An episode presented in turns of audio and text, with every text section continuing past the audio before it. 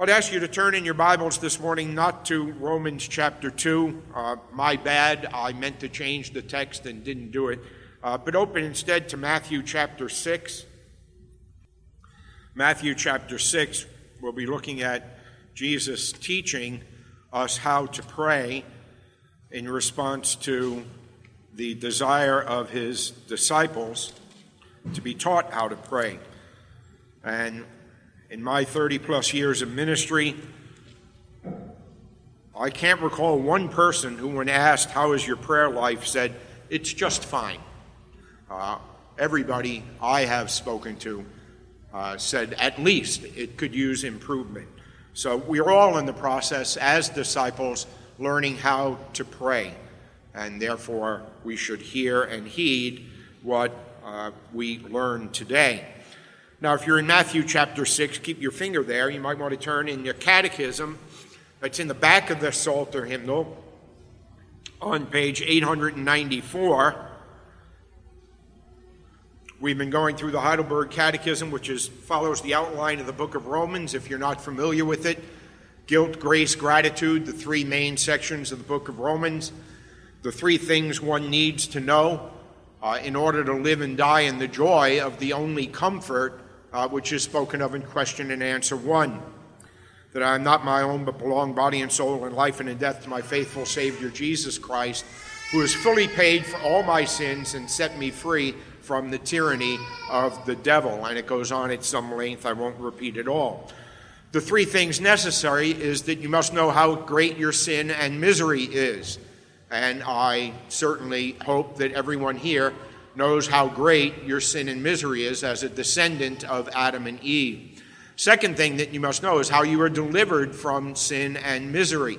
And that's why God so loved the world that he gave his one and only Son, that whosoever believes in him should not perish in their sins and be punished for them in the horrors of hell, uh, but might have eternal life by trusting in him and his shed blood and righteousness. And then the third thing that you must know is how you are to thank God for delivering you from sin and misery.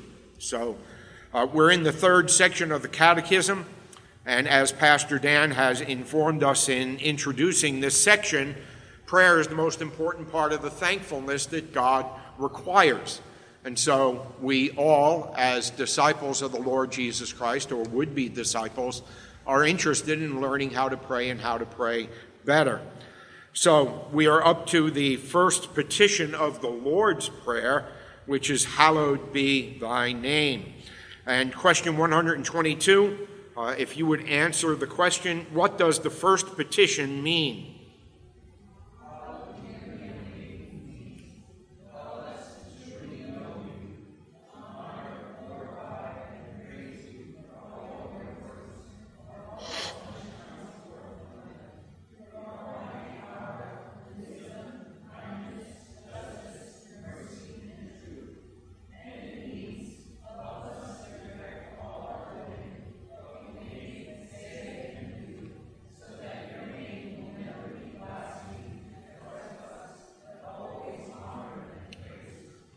Everyone who is a follower of the Lord Jesus Christ uh, struggles, as I've already mentioned, with their prayer life.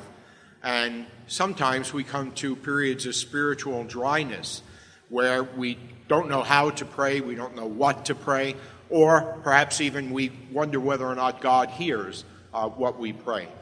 And at times like this, it's very helpful to use prayers that have been formulated by others in the past.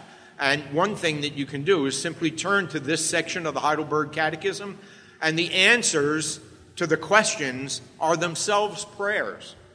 So that you have ready made prayers, and you can just pray through the Lord's Prayer, petition by petition, by simply repeating what is found here. And in my experience personally, and as well as pastorally, uh, that is a refreshing and a soul reviving practice to engage in. So I commend it to you. All right? All right. We're looking at hallowed be your name here. Let's read uh, the scriptures. Pray then like this, verse 9, Matthew 6. Our Father in heaven, hallowed be your name. Your kingdom come, your will be done on earth as it is in heaven. Give us this day our daily bread and forgive us our debts, as we also have forgiven our debtors. Excuse me. And lead us not into temptation, but deliver us from evil. For if you forgive others their trespasses, your heavenly Father will also forgive you. But if you do not forgive others their trespasses, neither will your Father forgive your trespasses. Three points to the sermon this morning on this first petition of the Lord's Prayer. First of all, the petition's priority. The petition's priority. Secondly, the petition's point. What does it mean? What are we being uh, told to do here? And third, the petition's practice. How should we go about uh, praying this petition? So, the petition's priority, point, and practice. All right? First of all, note the order of the petitions. All right? Hallowed be your name, thy kingdom come, thy will be done on earth as it is in heaven. Um, at the risk of pointing out what ought to be glaringly obvious, it's that the petitions concerning God come first. And the petitions concerning you and me ourselves come second. It's a very important thing to note and perhaps because of its apparent obviousness, if that's a word, um, we often overlook it. All right? Uh, prayer always begins with God's priorities, not ours. All right? True worship begins with forgetting yourself and with glorifying God. One author said, The consuming passion of God is not our health and welfare, but his own glory. Not I, me, my, but thy. All right? Uh, we don't see this reflected in our culture and in our society today, which is exceedingly narcissistic. That is, it is self focused. We're taught to love ourselves. Uh, Whitney Houston even had a great song about that. I found the greatest love inside of me. What was it? I love myself. Right? The greatest love. Really? All right. Well, anyway. The purpose for which we were created and redeemed is captured well in the first question and answer of the, uh, the Westminster Shorter Catechism, which most of, not all of us know, and that is the chief end of man is to glorify God and to enjoy Him forever, not to glorify ourselves, all right? And that's to be reflected in prayer, okay? The order of the petitions here, hallowed be thy name, thy kingdom come, thy will be done on earth as it is in heaven, express the priorities or what ought to be the priorities of a Christian. All right? Whether you can pray them sincerely is a searching test of the reality and depth of your Christian profession. How much of your prayers reflect this priority? More on that in a moment, all right? And as we seek to learn how to pray, we should be seeking to conform our prayers to how Jesus is teaching us here, right? The Catechism says, Help us to truly know you, to honor, glorify, and praise you for all your works and for all that shines forth from them. Your almighty power, wisdom, kindness, justice, mercy, and truth. Focused on God right? Our primary duty in prayer is to disregard ourselves and to give God the preeminence in our thoughts, desires, and supplications. Look, if you will, at John chapter 12. John chapter 12. It's particularly instructive. John chapter 12, verses 27 and 28.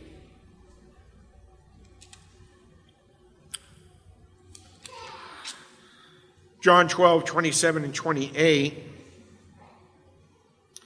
Jesus, now is my soul troubled, and what shall I say? Father, save me from this hour? But for this purpose I have come to this hour. Father, glorify your name. And then a voice came from heaven I have glorified it and will glorify it again. Jesus, at the imminent moment of his approaching doom and death, prays not to be saved from that, not to be spared the suffering, the horrors of hell which he endured on the cross, but instead prays the priorities of God, that is, to glorify God in that. Praise that God's name would be glorified. One author, a Dutch author uh, by the name of Veldkamp, says this Someone was in prison. He did not know what was going to happen. Perhaps something worse awaited him a concentration camp or death. Then he would not see his dear wife and children again. Can you imagine the state of mind of such a person sitting alone within the four walls of his cell with the only variation, uh, the jingling of the keys of the jailer? Listen, he prays, Merciful Father, thou art so good and powerful. Oh, deliver me from my distress. Speak just one word, and it shall happen. But if this prisoner is a child of God who has learned that petition, Hallowed be thy name, then he did not leave it at that. He adds to that, If thy name will be glorified more by my imprisonment than by my freedom, then let me stay in this lonely cell where you also are present. And if it be more to your honor that I, because of the witness of your name, must die, give me the grace to remain faithful and to die for you. Lord, you must needs go before. You must always lead, and I must follow. What happens to me is not of that much importance, but what happens to thy name is of greatest importance.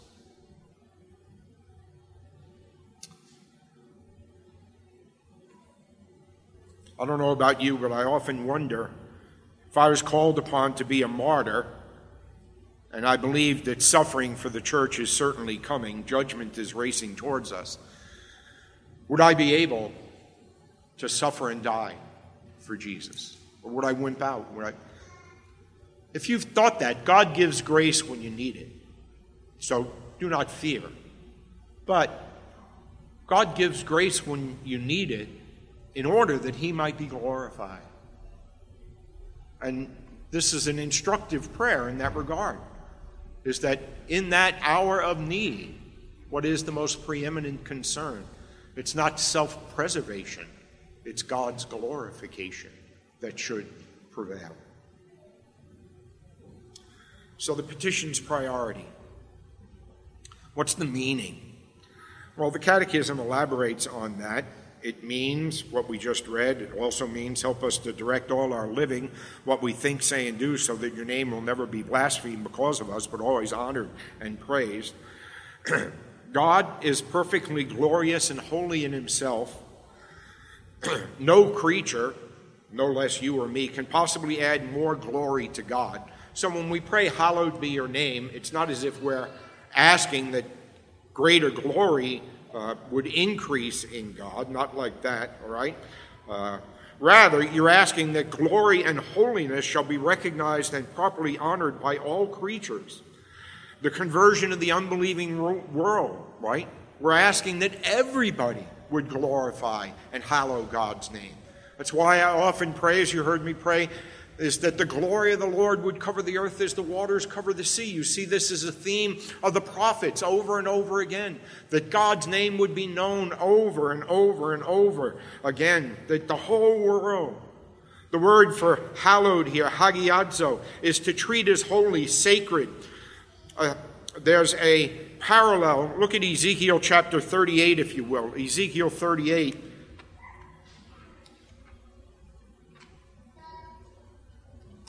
Ezekiel 38 and verse 23.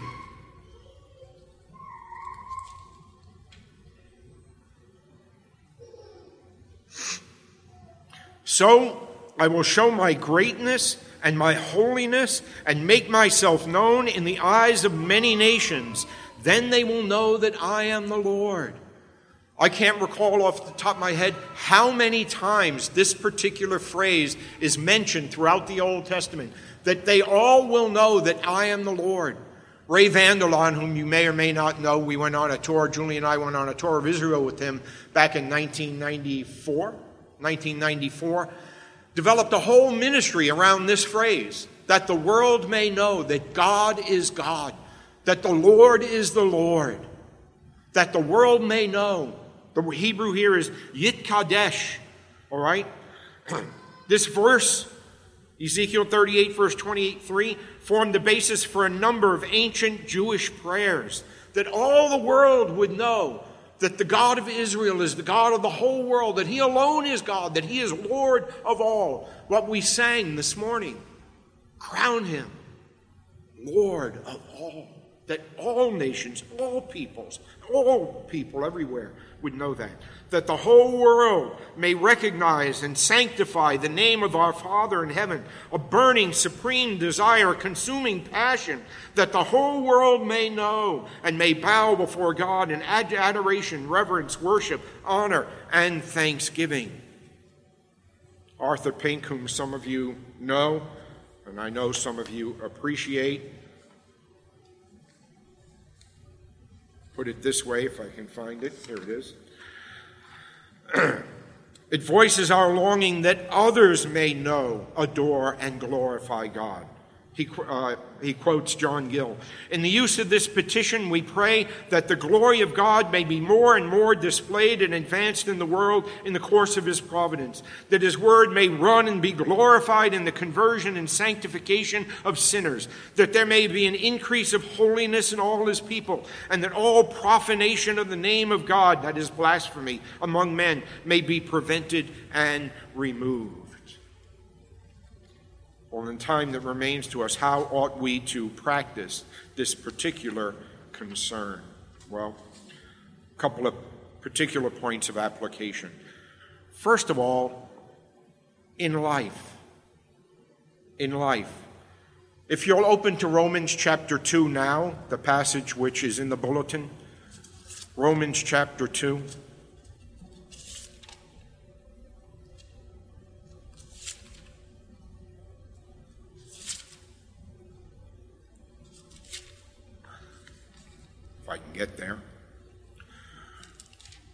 Romans chapter 2, verse 17.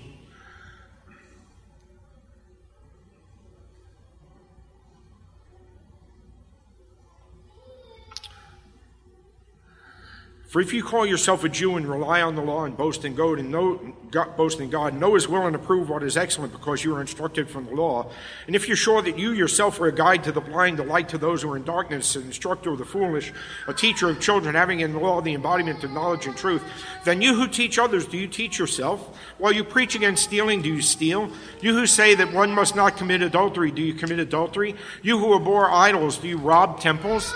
You who boast in the law dishonor God by breaking the law, and then quoting Ezekiel, for as it is written, the name of God is blasphemed among the Gentiles because of you. How is God's name to be hallowed by you and me? Just as the Catechism said, in all of life. In all of life. By what we think, by what we say, by what we do, how we conduct ourselves, how you behave in the world Monday to Saturday, not just behave in the church, right? How you conduct yourself, how you behave out in the world, how people see you. God's name can be blasphemed because of how we live. I don't know if you've ever had it happen to you. I've certainly had it happen to me. Particular kind of behavior, particular form of conduct, or perhaps a particular speech. A unbeliever says, and you call yourself a Christian?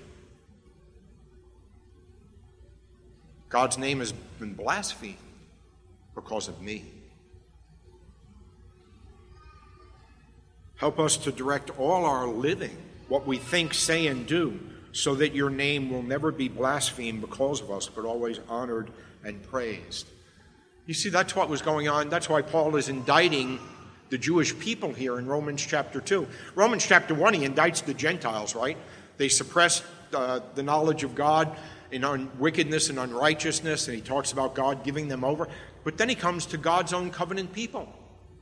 And they're not spared, they're not guiltless, they're not above reproach.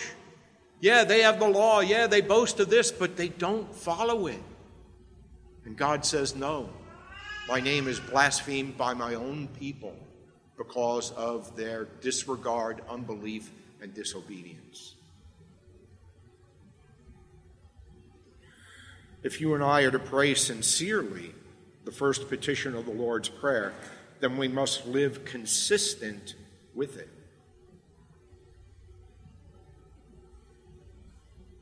if we're going to reform our prayers, what aspects of your life do you need to work on to be a better representative for Jesus Christ?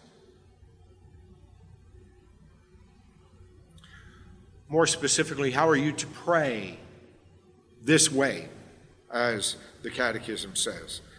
Help us to truly know you, honor, glorify, praise you for all your works, for all that shines forth from them, your almighty power, wisdom, kindness, justice, mercy, and truth.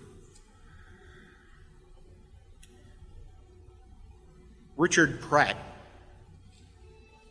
I don't know if you know him. He was, I'm not sure that he still is, he was a professor of Old Testament. Wrote a very helpful book on prayer, which I would commend to you. It's called Pray with Your Eyes Open. Pray with Your Eyes Open.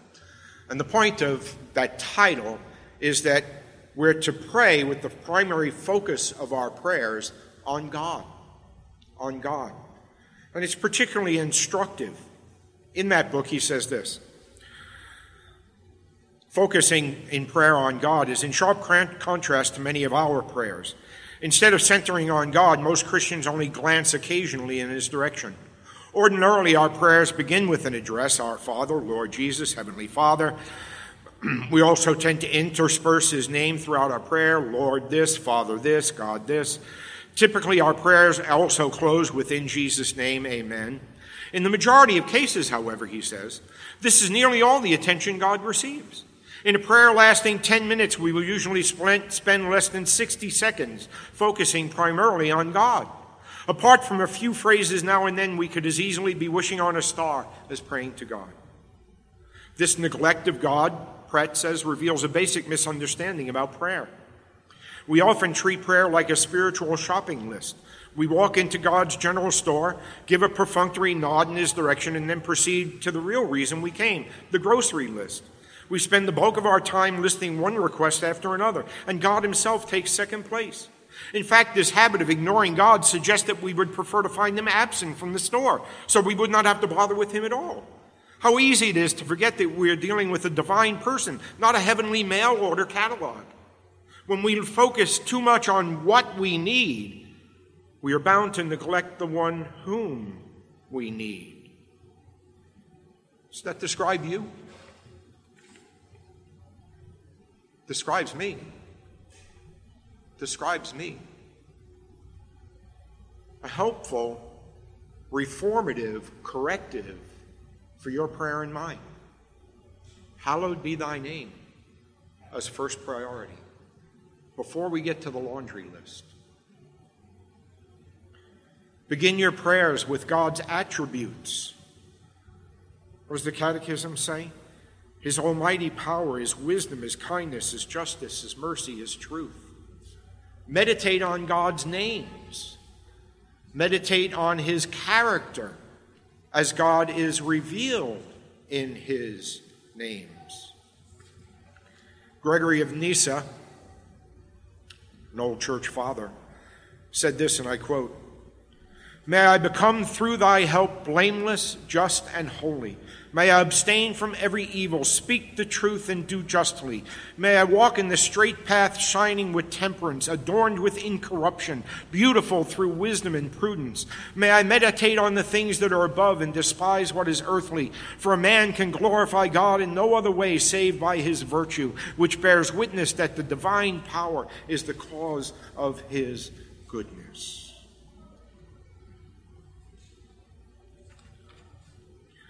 What two, just in conclusion this morning, in an attempt to have the rubber hit the road here, the reality of our prayer life, your prayer life, my prayer life. What two or three good habits can you develop that will help you bring glory to God's name daily in all that you do? Now, when I counsel people, I like to give people homework. I don't often do that from the pulpit, but here's an homework assignment, all right? Let's put this into practice. All right? Let's reform our prayers. What two or three good habits can you develop that will help you bring glory to God's name daily in all that you do? How can you, how ought you to reform your prayers to reflect the reality of what Jesus teaches us regarding prayer's priority. Let's pray. Lord God and Heavenly Father, you are infinite, eternal, and unchangeable in your power, your wisdom, your mercy, your goodness, your truth, and your love. You are God. And we thank you that you are our God. We thank you for all that you are in yourself. We are thankful that you have revealed yourself to us in your word that we might know you, that we might love you, that we might serve you. Help us to pray. Help us to pray these priorities. Help us, for we need your divine assistance, your grace, and your spirit to work in us and through us, in order that in our prayers and in our lives, your name might be sanctified and glorified. With Jesus, we pray glorify your name. Amen and amen.